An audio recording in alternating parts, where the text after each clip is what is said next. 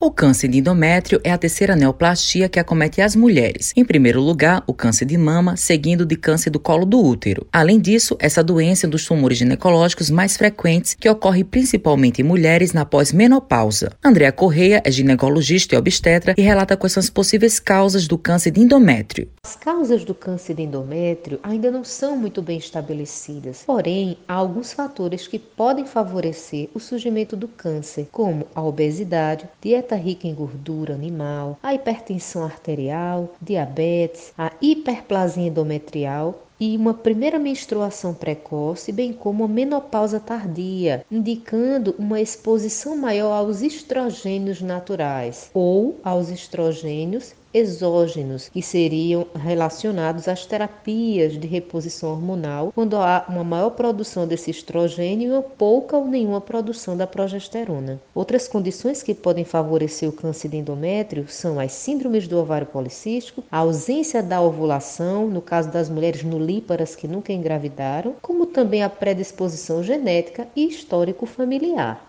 A médica pontua quais são os sintomas e o motivo desse câncer ser mais comum em mulheres que passaram no período de pós-menopausa e ele é caracterizado pela presença de células malignas na parede interna do útero que podem levar ao surgimento de sintomas como sangramento entre as menstruações normais ou após o período da menopausa, menstruação abundante e frequente, dor pélvica ou cólica, como também corrimento vaginal branco ou transparente após o período da menopausa e ainda perda de peso, principalmente acentuada em um pequeno intervalo de tempo. Quanto maior o tempo de exposição ao estrogênio, quer seja aquele que o próprio organismo produziu, né, que vai desde o início da menarca, que é a primeira menstruação, até o fim da menstruação, que vem com a menopausa, né, ou através do uso de terapia de reposição hormonal, que geralmente é ocorrido após essa fase pós-menopáusica, né, ou de síndrome climatérica, é que a mulher se torna mais exposta pelo fator tempo mesmo de exposição durante toda uma vida. Nilza Dias é dona de casa, tem 54 anos e conta como ela descobriu a doença.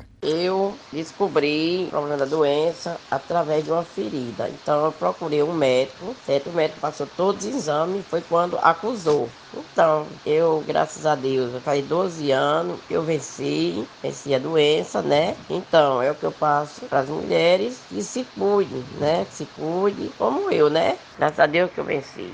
Sempre estou acompanhada pelo médico, né? Matheus Silomar para a Rádio Tabajara, uma emissora da EPC, Empresa Paraibana de Comunicação.